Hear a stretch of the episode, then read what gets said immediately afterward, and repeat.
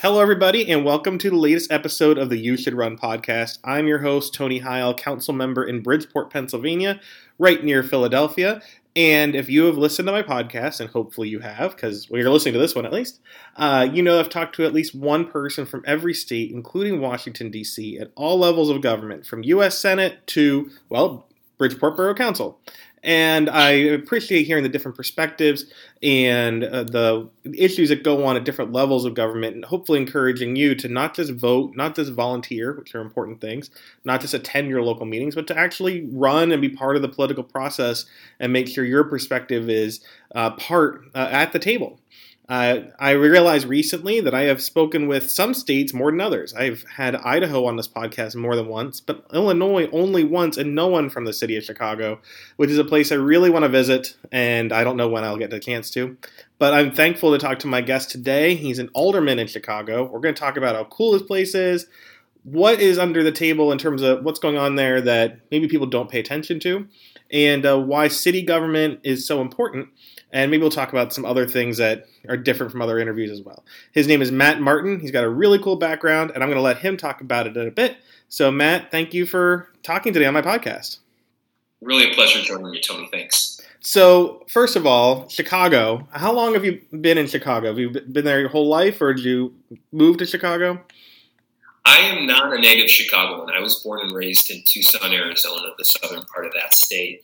I came out to the Chicago area in 2002 to go to Northwestern for undergrad, and I think as as any uh, a good good Chicagoan would note, like Northwestern is not in Chicago; it's in Evanston, the first suburb due north. So I like to make clear Chicago area I've been in since 2002, and it's of course home for me. Got a wife, I've got two young kids. Mm-hmm. It's a real pleasure being in the city and obviously being able to serve my immediate neighbors everyone I know who's even visited Chicago, like I don't know people who haven't liked it. It seems like a place that people can easily fall in love with the city of Chicago and how cool it is.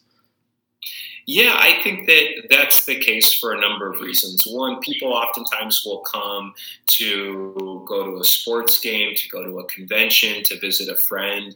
And in all of those situations, people oftentimes like to show off the things that they love about Chicago or the city does it for you. So we're right along Lake Michigan, a stunningly beautiful body of water. Our, our lakefront is tremendous. We've got fantastic walking and biking paths. Lakeshore Drive, which is iconic, is also um, uh, in the area. Um, and then beautiful architecture. Mm-hmm. What was really unfortunate for, for the city over 100 years ago was the Great Chicago Fire. But one of um, the results of that was that there were substantial portions of the city that we could build up from scratch. And so it has a, a the city has a rich architectural history as a result that's very much put on full display in the downtown area. And then, like so many other big cities, we're, we're a city of communities. We've got 77 different community areas all with their own unique flavor. Um, a lot of um, like uh, older ethnic enclaves that are no longer the case, but there are still vestiges of that in terms of the architecture and, and the restaurants, especially. So I think it, it really has something for everyone. And I'm sure everyone there on city council, a mayor, the legislators, everyone was very excited to see CM Punk return to wrestling recently in All Elite Wrestling. I think that that was probably the highlight of the year so far in uh, in Chicago, right? It, it, blew up my Twitter feed, that's for sure. Um, so obviously, I'm a nerd on that. But so you went to a good school and you know, have a professional career. Thing I always ask my guests on here um, is: Have you always been politically inclined? Has this been a direction that not even just elected office, but being involved in politics, been something that was important to you from an early age, or did something kind of hit you where you felt like you had a responsibility to pay close attention and be involved in the political process? Mm-hmm. I was, I've always been mindful of the critical role that government plays at various levels. And, and a lot of that for me started early with my dad. He mm-hmm. was born and raised in Niger, which is a country in West Africa. When he was growing up, and continues to be this case, uh, the one of the most impoverished uh, uh, countries in the world. And he had the opportunity uh, to come study abroad. Um, he, he, went to the University of Arizona. That's where he and my mom met. And um, it was clear to me from an early age that he was motivated to come here and to take his studies so seriously um, and then go back to Niger because of the transformational power of government when done well. And he wanted to play a pivotal role in that in his country. And so initially for me, uh, my focus was more international related. Mm-hmm. I went to, to, to, college and then for portions of law school thinking that international relations and governance would be what I would want to focus on professionally. Um, I, I ultimately decided domestic and especially municipal policy and politics were, were more my speed and my interest. But it, it, was really an early age, spending time with my dad, where we watched the PBS News Hour with Jim Lehrer as opposed to cartoons or other fun shows. And it was just really like, that was important to him. There wasn't a question that we would, when we were watching TV, watch anything else, or when I would have assignments around current events. He took that really seriously. Mm-hmm. It was clear to me, even if in ways that I couldn't articulate at the time, that um, being able to go to to school, um, especially college and university, was a real privilege. Um, he, his his experience bore that out, and that that just that's always stayed with me. So there were times where I wasn't sure if I would be in elected politics, where I would, whether I'd be in domestic government or even government at all, but always something public facing for sure. And we're both fathers of young kids. My kids are five and seven. Yours are a little bit younger. Um, does that kind of color not just how you are as an elected official, but how you are as a parent because I think it's important for me to make sure my kids are as politically involved and aware as appropriate given their age. Yeah, my kids are six and two years old, respectively. For my son, who's the older one, we are able to have conversations um, in, in, age appropriate ways. And I really appreciate that because, as I know is the case with you, um, there, there, are no shortages of demands on your time, especially um, participating in events, leading events at the hyperlocal level. Um, you're, you're, a fairly recognizable person when you go out and about. Um, and, and he recognizes that at this point. He actually, when I was campaigning three years ago, would occasionally knock on doors with me at the time, and then he'd go play with his trucks. Mm-hmm. Um, and and it's it's a real privilege to be able to explain to him what what I view my job as being, what the opportunities are, what the responsibilities are, um, because I want him to, to know, especially as he gets older. I'm not sure how long I'm going to do this job, but there have been times and there will continue to be times where I'm not able to spend quite as much time with him and his sister and my wife as I would like. There's always the zero sum nature to things. So I want him to know that part of um, what takes me away from time to time to do those meetings, um, to work on policy, is because I want to make sure that he and everyone else who lives in our community or could live in our community in the future um, has the best possible experience. And so, yes, I'm working for a constituency of about 55,000 people, um, but but he's one of them and it's important to me that he knows that I I really care and and that that care manifests itself in ways that he can see. Because at the end of the day, I'm not like some government folks where, say, I'm working on one thing year after year after year, hoping that it hits. I mean, I'm having to make multiple decisions every single day. A lot of it's infrastructure related. So I can tell him right now there's an alley nearby that's getting repaved because it was in terrible shape. He's aware of that. So when we're watching the construction crew doing their work, mm-hmm. and well, here are the ways in which I helped um, shape the decision making that ultimately led to that alley uh, getting repaved. And you can understand and appreciate that. And I'm sure you, as a human being, can appreciate it yourself. I think that a number of people don't remember that politicians are actual human beings, and it's so rewarding to have some of these small things, and but know like yeah that alley's being paid because of me or that person is doing a good job because i was able to help hire them or something that maybe no one else can appreciate your involvement in but yourself but you you can take personal pride in it in a way that maybe you can't in some other positions. Yeah i think it's it's one of the unique aspects of local government where a lot of the decisions you make are, are in some ways at the end of a much longer cycle because there's so many funds that we get from the state, county, the federal government, and so we're putting that into into play. Um, and what I'm hoping will be the case um, in in a few months when we pass the infrastructure bill, we'll have a new round of things that um, we we get to take some of those initial high level plans, certainly those federal funds, and figure out exactly where that's going to go in ways that reflect our community needs, our city needs. And so um, it, it's it's a job that I like in no small part because there's a good mix of mid and long term planning plus some of that immediate gratification. Say, hey, I did help get that um, that alley resurfaced, that curb rebuilt. Um, a, a, lot of what I really appreciate are pedestrian and bike safety improvements to ensure that folks who are differently abled, elderly, kids feel comfortable moving around our neighborhood, which is a really terrific one to be in. So I, I'm, I'm, I'm not sure what else I would do in government, but hopefully, whatever that is in an elected or non elected capacity, I will have the opportunity to do things where over the course of several days or several weeks, you can actually see the fruits of your work, which I think is really important, really sustaining when there's no shortage of criticism coming your way. And that's fine. There should be. Like, no one's going to agree with my decisions 100% of the time. Hearing that feedback, hopefully in constructive ways, is really important. Mm-hmm. That helps me do my job better. Um, and and uh, it's, it's just one of the reasons why uh, no two days are the same. It's a really interesting job.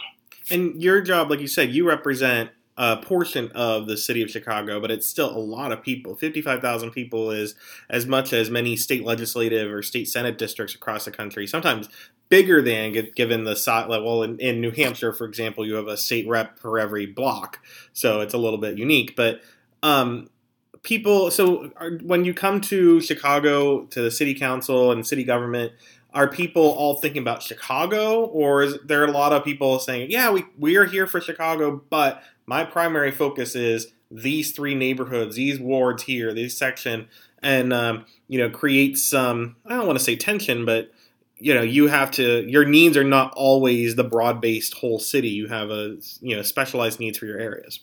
Mm-hmm. The way that I like to think about it is, in some ways, there's there's not a, as much of a distinction between those two things as folks might think after they interrogate it. So on the one hand, yes, I'm I'm I, there are maybe a half dozen neighborhoods that I represent, and it's only those folks who elect me. I don't have an at-large seat, so my focus first and foremost should be helping ensure that they're getting the constituent services that they need, helping ensure that the policies that we are passing at City Council, the hearings that we're holding, have their interests in mind one could always take the approach that it's zero sum. Like I want to get as much for my community as possible, my constituents. And if that comes at the expense of others, well, so be it. And it's just a, a, a power play to figure out how to maximize the benefits you get. I think that's an overly simplistic way of looking at things. I think that that's that's a tired way of looking at things, and I think ultimately it's incorrect because I think more often than not, if you're thinking about what many of the challenges are that people are bringing to your attention, I, my tree needs to get trimmed. Rodent abatement needs to be happening. Need resurfacing. Need garbage carts replaced um, more quickly. Oftentimes, I feel there's going to be a citywide component to that. Maybe there's some something that's broken down in the process, and the manifestation of that is the fact that someone's had to wait six weeks for a tree trim when it should be six, six or six months when it should be six weeks. And um, there's there if we got them say better resources, or we're figuring out oversight in a better way. My constituents, the folks who put me in the office, they would feel the impacts of that, but so would other parts of the city. So at the end of the day, I do feel that there's a rising tide lifts all boats approach. But the last thing I'll say is I'm cognizant of the fact that ours is a city that has been and continues to be very segregated on a number of levels, most notably race and income. And um, portions of my city, even though I'm black, uh, or portions of my constituency, even though I'm black, um, uh, majority white and, and majority upper income. And so I think that uh, as I reflect on what's working and especially what isn't in, in, Chicago, I think that too often it is that zero sum approach that folks have taken in ways that are, are, are deeply troubling and, and, and, saddening. So when I think about what the overall city needs and what some other communities beyond mine need, I'm comfortable with saying, hey, our parks might be in better shape than parks in some other parts of the city. Same thing with our school buildings, same thing with our roads. And so when we're talking about how to allocate resources in an equitable way, I'm actually comfortable oftentimes going my constituents and saying, we're not going to split everything into 50 little chunks and we're going to get just the same amount it's it's really important to look at the history of our city, the ways in which many many uh, parts of our city didn't get the resources that they needed and deserved, and it's our job in, in being cognizant of that history and the impacts of that um, to rewrite it, and, and part of that means advocating for other parts of the city, even if I don't represent them right now. And I'm sure as you're communicating with your constituents, a lot of them appreciate that honesty as opposed to kind of a smile and a nod and then moving on. I think, you know, I would appreciate that for my area, even though we need help here right now because we just had a big storm. You know, in general, I, I want people who need help to get help.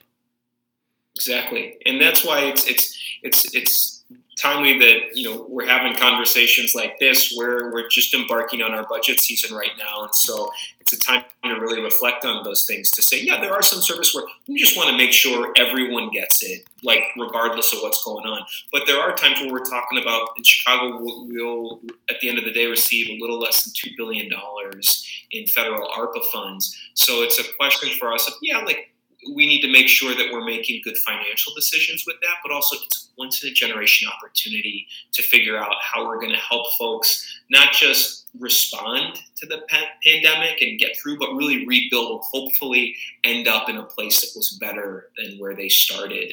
Um, in, in January and February of last year. So whether it's childcare, whether it's mental health, violence prevention work, um, there's just lots of needs, and I, I, I, hope that we make the right decisions in terms of thinking about how to use those once in a generation resources in ways that um, we'll be really proud of in a generation or two. So, speaking of a gen- in a generation or two, and I noticed some of the work you've done is on environmental work and caring about climate change, right?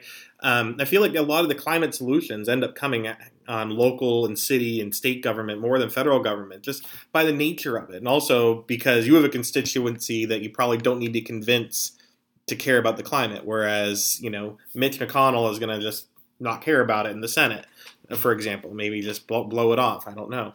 Um, are you and others thinking about you know as you plan for infrastructure how you plan around the changing climate issues because yeah you're not on the ocean like florida but it's uh, more apparent. We just had a huge hurricane here in my town which is not on the shore um, and the devastation from that. So none of us are immune from it. Are you and your team thinking about well when we invest in our infrastructure we're going to have to keep climate in mind and be more proactive than we may have a generation ago Absolutely, absolutely, and I think it, it, falls into at least two buckets, broadly speaking. One is resiliency, and one is more proactive protection. So, from a resiliency standpoint, we, like you, are experiencing more frequent and severe storms. So, it's never been more important that we, uh, for example, trim our trees proactively so that hmm. something that's overgrown doesn't, we don't lose part or all of that tree when one of those crazy storms comes through. And we're seeing those more frequently.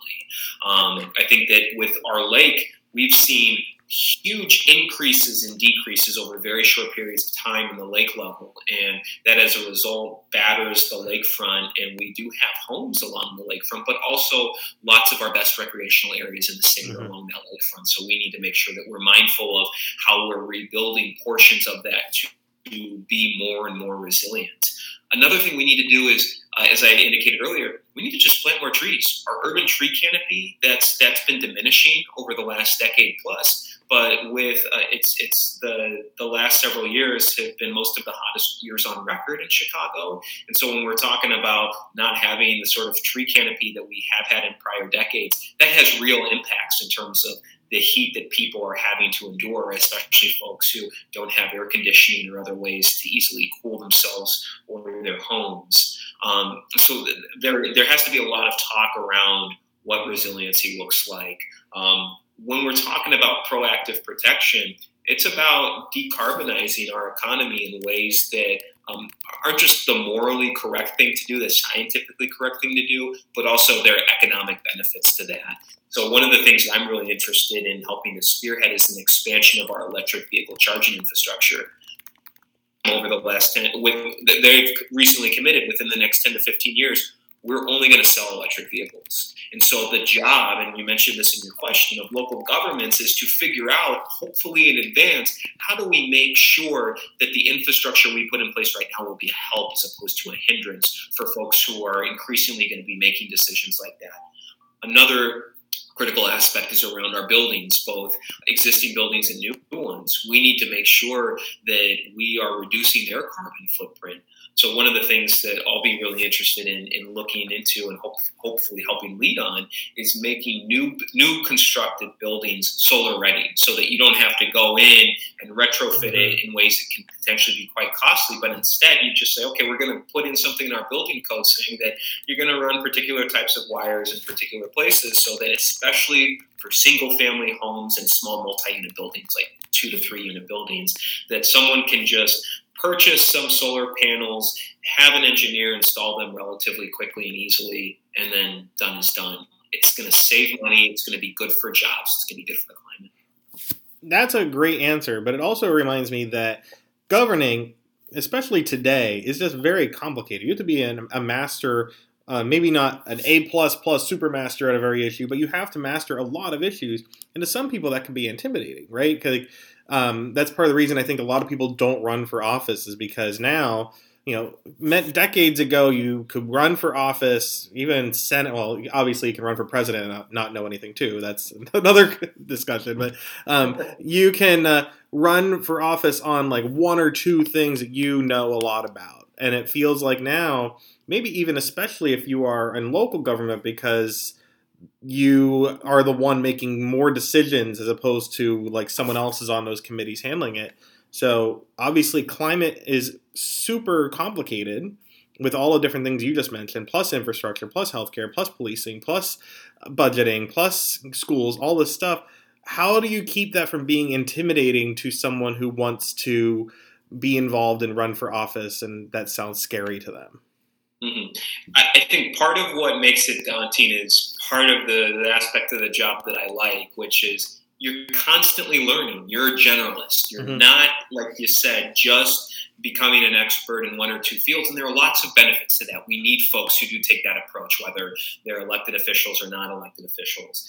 But at the end of the day, we have so many needs at the local level that you do have to be fairly conversant. And so when I was campaigning, even before deciding to campaign, um, I had a, a, a, really terrific time visiting different school communities, for example, walking different commercial corridors to figure out block by block, neighborhood by neighborhood, what what did school improvement mean in North Center versus Ravenswood versus versus Lakeview? Those are the names of some of the neighborhoods that I represent.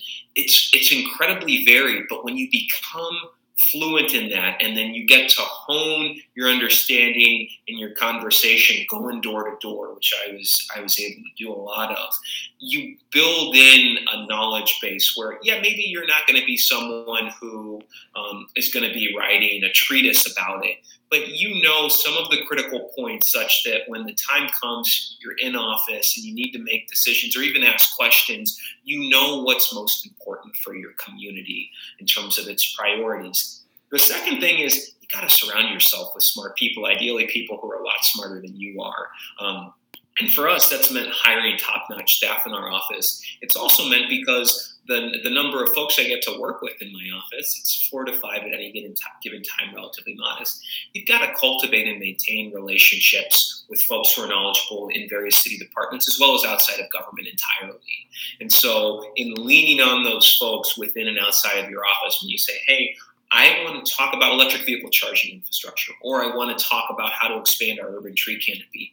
Well, I'm not going to have all the answers right at my fingertips, especially early on in that process. I don't think I should be expected to, but I need to be able to quickly and successfully identify the folks who do have the sorts of ideas that we should at the end of the day be implementing who do have the sort of insights that allows me to ask questions that ultimately lead to good decisions and good votes.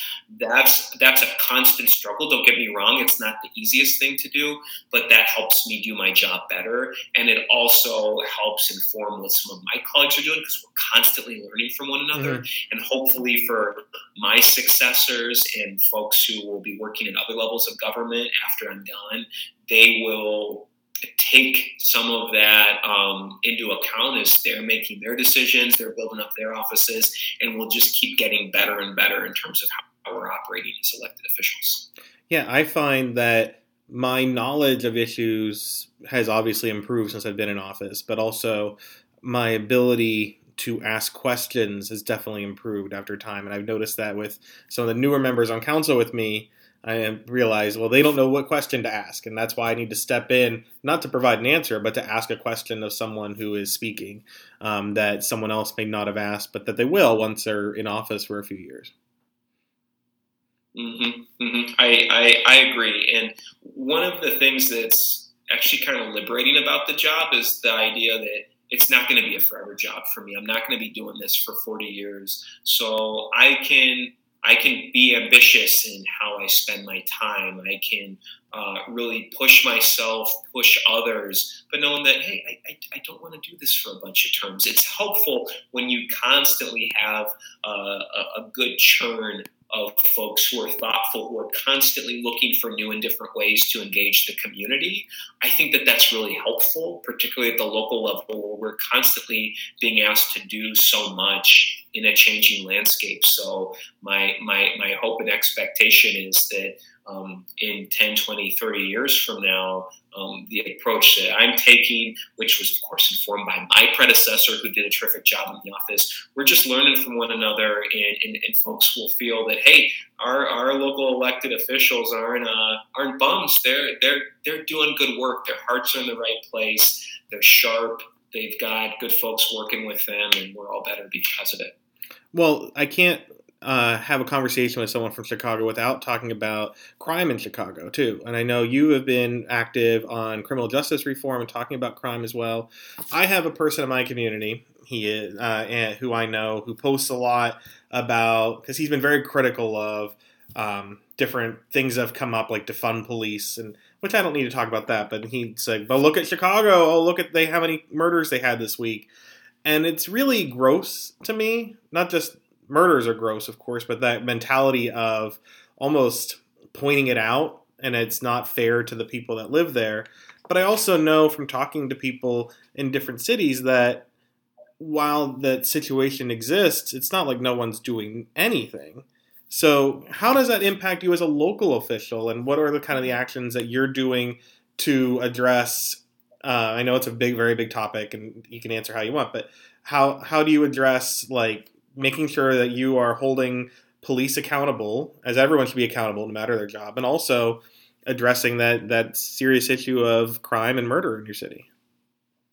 It's it's to be honest, I don't think anyone would disagree. The biggest short term challenge that mm-hmm. we're facing as a city, and, and one of the there are many painful aspects, and you alluded to some of them. One of them is that that pain is felt very unequally throughout the city you can have situations where certain wards over a several year period they might um, have just a small handful of homicides one two three and that's to be clear one or two three too right. many but then you have others where it could be well over a hundred and so the the sort of experiences and challenges that we're dealing with they they're focused in particular communities. That's just sad. In so many ways, it's a continuation of, of segregation. It's a continuation of redlining and blockbusting and restrictive covenants and other racist practices that um, various levels of government were had had a direct role to play in. Um, so so that's it's it's it's deeply troubling. But nevertheless, we need to chart a path forward and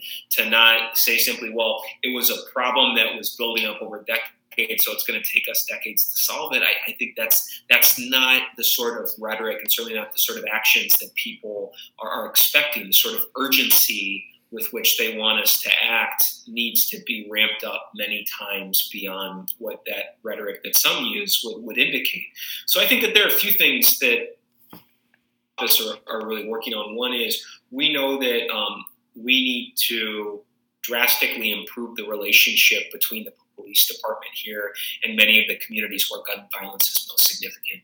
Our homicide, our gun violence clearance rates are among the lowest of any big city mm-hmm. in the mm-hmm. entire country. To me, that speaks to a lack of trust. In some communities, it's trust that's diminished. In other communities, it's it's trust that never really existed to begin with.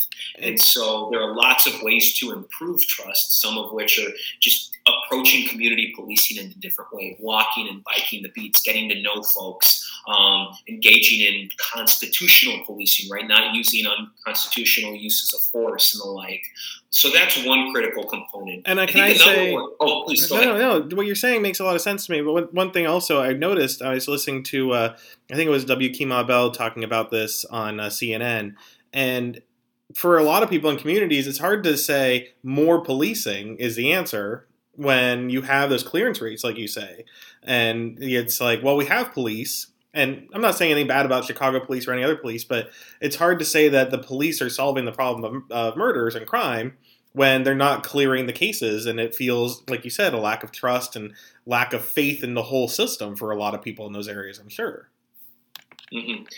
There, there are so many different ways to to, to understand that issue and help remedy it. But but you're right. Fundamentally, I think people are still figuring out well, what what does public safety mean, and what brings about public safety.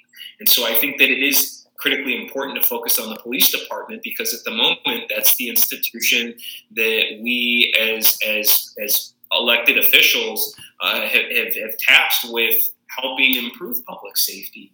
But I think that while you need to focus on the department, you also need to look beyond it simultaneously mm-hmm. because they're responding to so many situations of, of, of trauma, of instability, mental health instability, job instability, food instability, housing instability. Um, and so part of what I think we need to do a better job of in Chicago, and I suspect it's not unique to Chicago, is thinking about what types of calls for service do you want officers to respond to? What's uniquely in their wheelhouse, and what are things where you say we can have other other civil servants respond, freeing up officers to focus on things um, that, that, that they're best equipped to deal with. One area where we're, look, we're, we're looking to set up a pilot is for folks who are having um, mental health issues, especially if there's not a violence component. Can we take a cue from the White Bird Clinic in Eugene, Oregon, or more recently the STAR program in Denver of paramedics and crisis workers to respond to those calls for service. Um, those, those are two of many communities that have had terrific experiences with setting up those alternative public safety programs. We're working to set that up in Chicago. I'm, I'm, I'm, I'm very optimistic that there will be benefits. And then finally is is taking uh, really providing more support to violence prevention organizations who are going out. They they have credibility in the community. They have ties to say after a shooting happens we're gonna we're gonna help reduce tensions de-escalate the situation so they're we're, we're minimizing the possibility of reprisals. But in doing so saying hey i've been in your shoes. I understand in some ways the trauma mm-hmm. that you're probably experiencing in some way how, how about we get you talking to a therapist to help you process this? Are you unemployed or underemployed? Well, we've got a paid job training program right here with an employer who's ready to hire you once you finish that.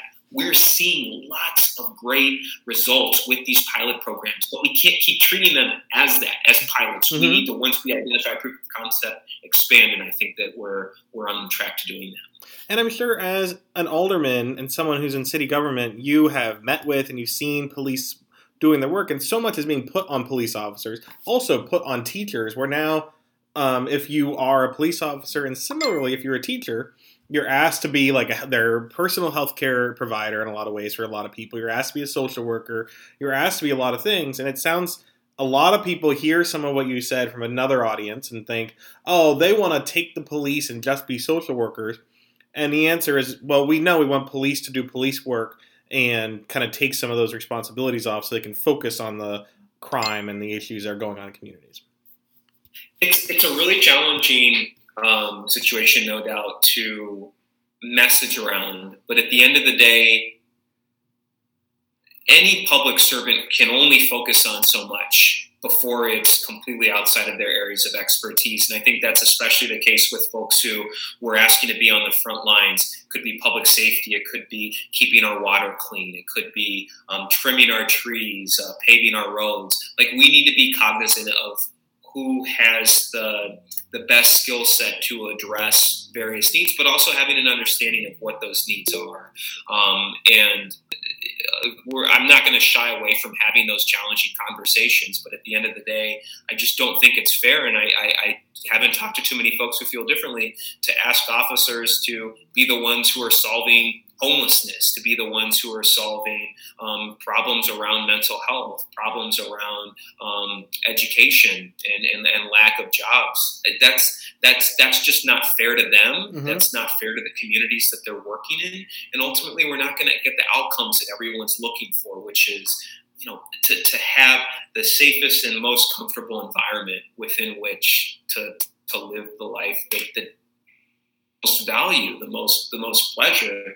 Um, so yeah, these are hard conversations, and sometimes we struggle to find the right words. But at the end of the day, I do think that we all generally want to get to the same place. So let's stop, listen, understand, but also exercise some grace. Give give one another some latitude as we're worries that will get us to that better place. Well, I hope everyone took was able to take some time to stop and listen to what you had to say today. But people could also might want to stop and listen and hear more about you and how you got into office, um, which I could hear for next four hours if either of us had the time to talk for four hours based on all the things you say. Um, but if people are interested in learning more about you and maybe want to follow you and get some encouragement or ask you questions, what are some ways that they should reach out, especially on social media? Yeah. Um, so our, our handles on I think Instagram and Facebook. It's it's Ald Matt Martin, ALD Matt Martin. Um, we've got a website, aldermanmartin.com, that folks can also check out, especially if they want to reach out personally and, and, and ask questions or, or help, because we always need help in ways both big and small. Um, so th- those were those would be the, the, the best ways to reach out to us. Well, I know when it comes to city government, when it comes to politics at all, there's really no small because a small all adds up to big.